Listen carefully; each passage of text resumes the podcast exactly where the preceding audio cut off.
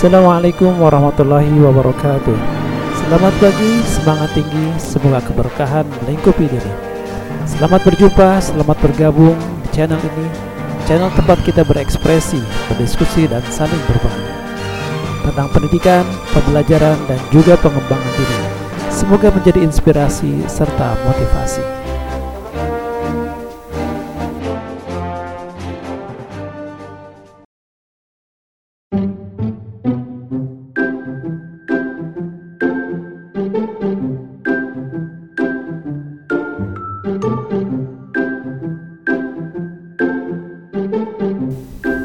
Baik, di saat ini insya Allah kita akan membahas tentang satu hal yang merupakan catatan perjalanan bangsa Indonesia yaitu kita akan mengulas tentang ancaman disintegrasi bangsa Indonesia.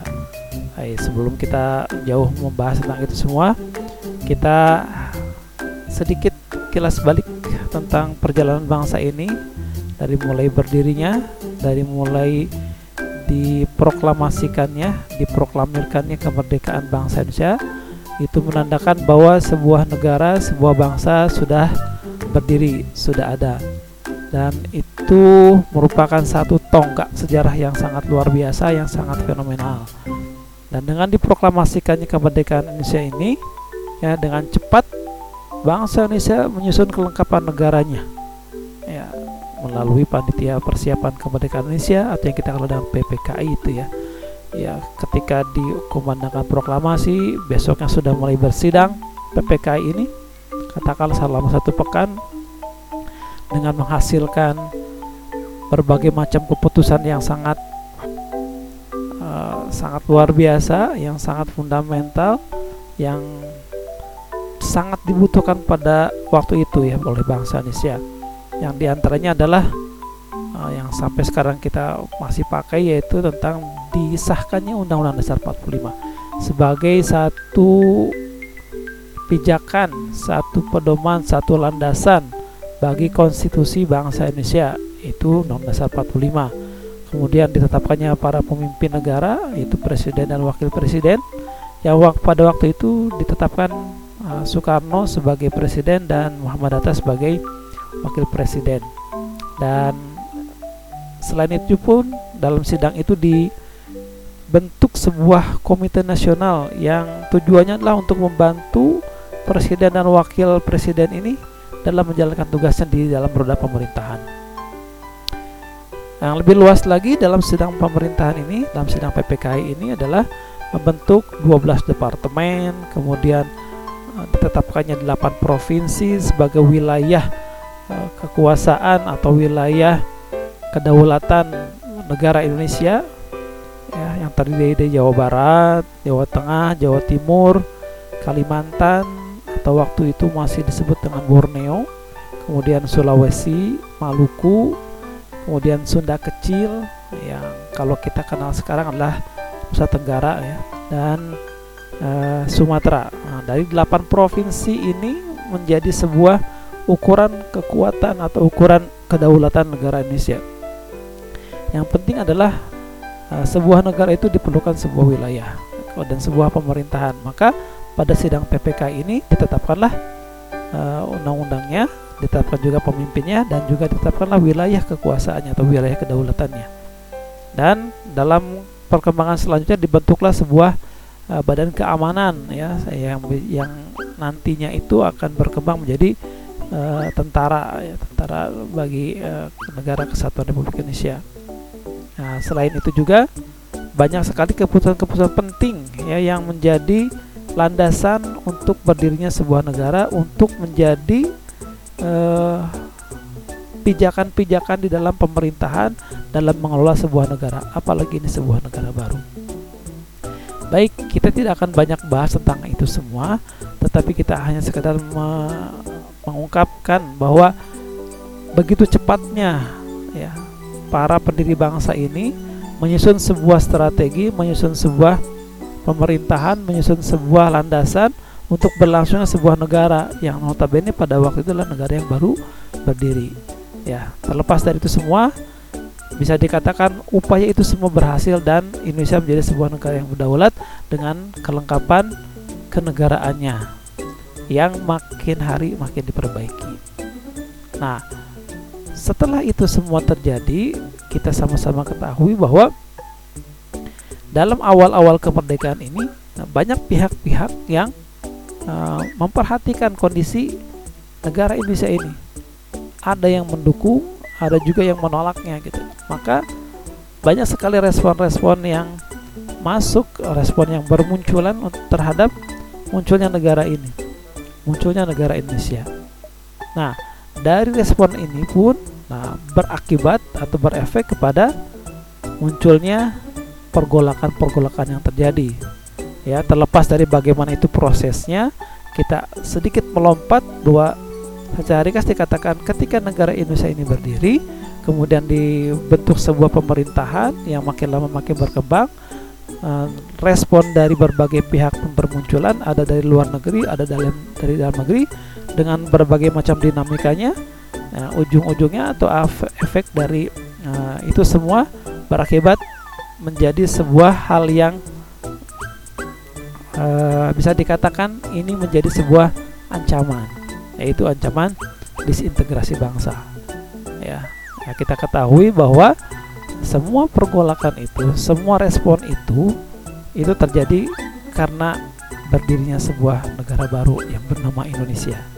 Baik, sebelum kita bahas tentang pergolakan dan ancaman itu, kita ingin tahu dulu sejauh mana istilah integrasi itu bisa kita terapkan dalam uh, dalam kaitannya dengan status kebangsaan. Kalau kita melihat Kamus Besar Bahasa Indonesia atau KBBI, ya, integrasi itu bisa diartikan secara politis berarti sebuah proses penyatuan dari berbagai kelompok budaya dan sosial dalam satu kesatuan wilayah nasional dan membentuk sebuah identitas sosial. Dan ada pendapat lain dari seorang ahli politik dari luar negeri ya, mengatakan bahwa integrasi itu berarti sebuah penyatuan bangsa atau suku yang berbeda dari suatu masyarakat menjadi satu kesatuan yang utuh untuk menjadi satu bangsa. Dan kalau kita lihat baik pengertian yang dari kamus besar bahasa Indonesia ataupun dari yang diungkapkan oleh seorang ahli politik itu itu menunjukkan ya ada satu uh, hal yang sama yaitu terwujudnya integrasi dalam cakupan nasional penting bagi sebuah negara untuk mempertahankan keutuhan dan kedaulatannya. Itulah yang bisa kita ambil. Nah, berdasarkan cakupan wilayah integrasi itulah muncul istilah integrasi nasional.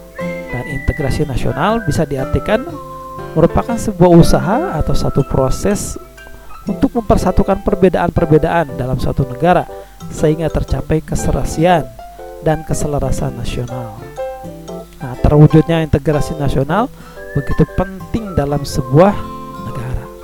Masyarakat yang terintegrasi merupakan harapan setiap negara, terutama yang memiliki wilayah yang luas dengan keragaman penduduk di berbagai aspek kehidupan, seperti halnya Indonesia. Masyarakat yang mampu membangun integrasi nasional memiliki kekuatan dalam mempertahankan kedaulatan bangsa dan membangun kejayaan nasional. Kekuatan tersebut merupakan kondisi yang penting untuk mencapai tujuan nasional yang diharapkan.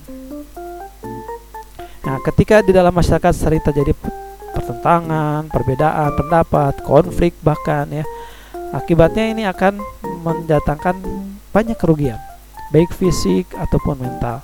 Nah, di dalam keadaan tersebut dapat mengganggu stabilitas pemerintahan negara dan mengancam integritas bangsa ya nah inilah yang akan kita coba gali lebih jauh gitu kan nah maka di dalam hal ini kita akan melihat tentang bagaimana ancaman disintegrasi bangsa itu pernah menghampiri lah pernah merongrong bangsa Indonesia ini pernah merongrong negara kesatuan Republik Indonesia ini. Nah sebelum jauh kita membahas ya tentang apa saja bagaimana terjadinya dan secara macam kita lihat dulu ini faktor-faktor yang bisa mendorong terwujudnya integrasi nasional ya terutama di Indonesia. Ya kalau kita lihat Nah, integrasi nasional di Indonesia ini bisa terwujud karena apa? Nah, inilah yang kita akan uh, sampaikan poin-poinnya. Ya, kalau kita tahu bahwa faktor pendorong terwujudnya integrasi nasional di Indonesia, yang pertama adalah faktor sejarah bangsa Indonesia. Faktor sejarah yang menumbuhkan rasa senasib, rasa sepenanggungan di kalangan masyarakat. Kita tahu bahwa masyarakat Indonesia dijajah sekian lama oleh negara asing ya. Kemudian dengan penjajahan itu terasa akibatnya terasa bagaimana kondisi masyarakat pada waktu itu. Nah maka faktor inilah yang menjadi faktor pendorong terwujudnya integrasi nasional. Karena merasa senasib karena merasa uh, sama kondisinya maka ini muncul sebuah keinginan untuk terus bersama.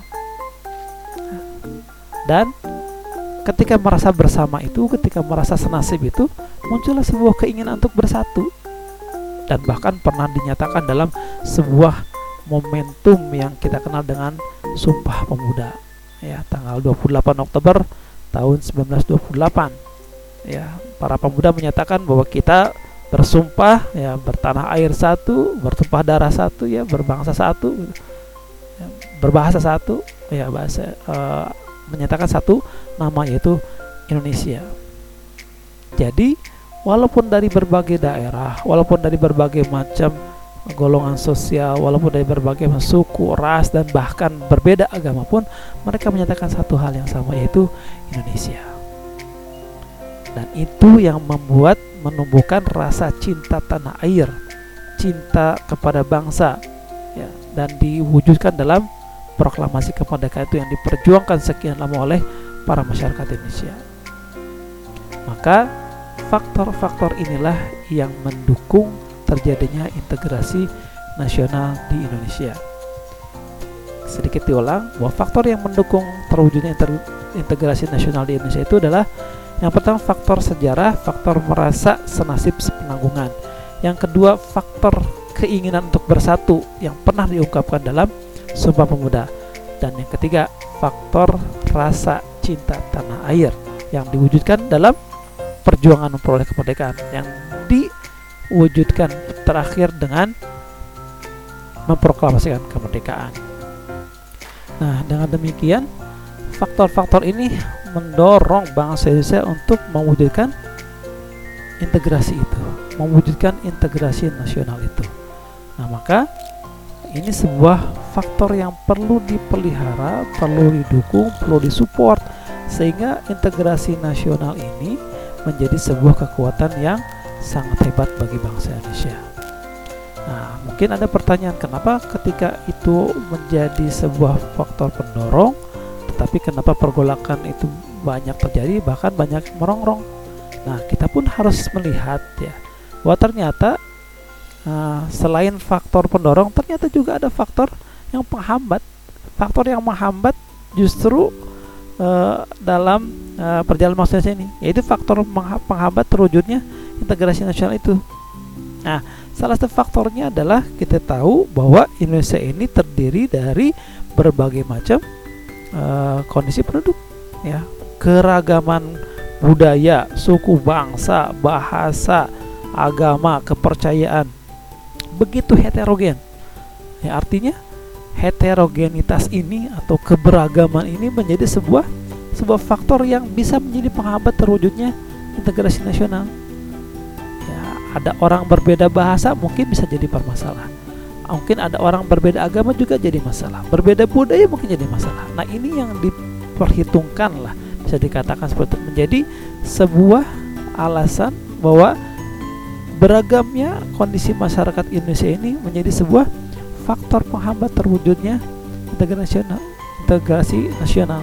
Nah maka ini perlu disikapi dengan sangat hati-hati dan sangat bijak yaitu kondisi keberagaman atau heterogen heterogenitas dari penduduk Indonesia. Nah, yang kedua, faktor penghambat dari terwujudnya integrasi nasional di Indonesia ini adalah wilayah Indonesia yang begitu luas. Kita tahu dari Sabang sampai Merauke, ya, dari Aceh sampai Papua, ya, dari Miangas sampai Pulau Rote bisa dikatakan seperti itu. Jadi begitu luasnya bahkan kalau kita lihat secara geografis ya, secara ilmu waktu Indonesia yang terbentang dari barat sampai ke timur itu terbagi ke dalam tiga wilayah waktu kalau di negara lain mungkin tidak sampai terjadi seperti itu. Waktu sama, satu waktu. Ya jam 12, jam 12. Tapi kalau di Indonesia bisa terjadi tiga perbedaan waktu. Nah, ini menunjukkan betapa luasnya cakupan wilayah negara Republik Indonesia ini. Nah, maka ini menjadi sebuah eh, apa namanya? sebuah cikal bakal sebagai penghambat terwujudnya integrasi karena begitu luasnya mungkin masyarakatnya akan berbeda-beda juga nah maka begitu luasnya nah ini menjadi sebuah faktor penghambat nah dengan luasnya yang begitu luar biasa ini ini menimbulkan faktor yang ketiga ya. saking luasnya sering kali atau bahkan bisa dikatakan atau terkadang lah gitu ya kan terjadi sebuah hal yang uh, apa namanya bisa dikatakan ketidakseimbangan ya pemerataan dari e, pembangunan, katakanlah pemerataan dari sifatnya perhatian, pengkondisian dan segala macam. Jadi inilah yang menjadi faktor penghambat. Yang pertama tadi kita sudah sampaikan bahwa adanya keberagaman warga atau penduduk Indonesia ini. Yang kedua wilayah yang begitu luas. Dan yang ketiga adalah tidak meratanya pembangunan, tidak meratanya perhatian, tidak meratanya konsentrasi uh, baik di pemerintahan maupun di masyarakat, maka ini menjadi sebuah faktor untuk terwujudnya uh, untuk menghambat terwujudnya integrasi nasional. Maka tidak heran ketika dalam perjalanan awal-awal kemerdekaan bangsa Indonesia ini terjadi banyak pergolakan yang karena itu tadi ya walaupun kita punya modal pendorong untuk terwujudnya integrasi nasional, tapi kita pun punya celah-celah yang berpotensi untuk menghambat terwujudnya integrasi nasional. Nah, ini menjadi sebuah hal yang patut kita sikapi dengan sebaik-baiknya. Nah, maka dengan melihat kondisi seperti itu, tampaknya harus ada upaya untuk me, apa, menindaklanjuti atau mengantisipasi kondisi ini terutama mengantisipasi tentang upaya yang menghambat atau faktor yang menghambat terwujudnya integrasi sosial. Ya maka pemerintah atau pengelola negara bahkan masyarakat Indonesia secara keseluruhan itu harus bisa menyelaraskan hubungan antara pemerintahan pemerintah dengan rakyat ya. Kemudian uh, pemerintahan pusat dan daerah gitu kan. Intinya adalah menjawab tentang pemerataan itu. Jadi harus selaras antara hubungan rakyat dengan pemerintah. Dan yang kedua adalah keberagaman yang tadi disebutkan itu sebagai uh, cikal bakal atau mungkin satu hal yang mungkin bisa menjadi faktor penghambat itu harus disikapi dengan sangat bijak ya, keberagaman itu justru harus bisa mengantarkan masyarakat Indonesia menjadi satu hal yang unik ya tetapi menjadi satu, uh, tetap dalam bingkai kesatuan. Yang perlu dilakukan dalam hal ini adalah kita sama-sama saling bertoleransi, saling berlapang dada, saling menerima tentang kelebihan dan kekurangan masing-masing dengan tidak saling merendahkan, dengan tidak saling menyalahkan. Tetap dalam satu koridor kita bersatu. Kita kuatkan faktor pendukungnya jangan munculkan faktor penghambatnya. Jadikan faktor-faktor penghambat itu, terutama keberagaman itu sebagai modal untuk kita bisa saling berlapang dada, saling bertoleransi. Nah, maka dengan keseimbangan inilah, dengan saling menyelaraskan inilah uh, upaya untuk mewujudkan integrasi nasional itu bisa terwujud dan terpelihara. Nanti di dalam pembahasan berikutnya kita bisa lihat bagaimana ancaman disintegrasi bangsa itu bisa muncul karena potensi-potensi yang tadi itu dikembangkan oleh beberapa pihak. Nah, maka sebagai bahan renungan bagi kita bagaimana kita bisa menjaga negara kesatuan Republik Indonesia ini kita harus bisa menyelaraskan hubungan antara rakyat dengan pemerintah. Kemudian bisa saling bertoleransi saling berlapang dada dalam bermasyarakat. Karena itu tadi kita saling uh, kita mempunyai uh, ragam yang berbeda dan penduduk Indonesia ini begitu beragamnya begitu heterogennya. Nah, maka ini yang harus kita lakukan dan harus kita pelihara. Semoga penjelasan ini bisa menjadi sebuah wawasan bagi kita dan ada manfaatnya dan membuat kita makin bersemangat untuk mempertahankan integrasi nasional dan makin kita menjaga keutuhan negara dan bangsa ini. Terima kasih, sampai jumpa di episode berikutnya. Assalamualaikum warahmatullahi wabarakatuh.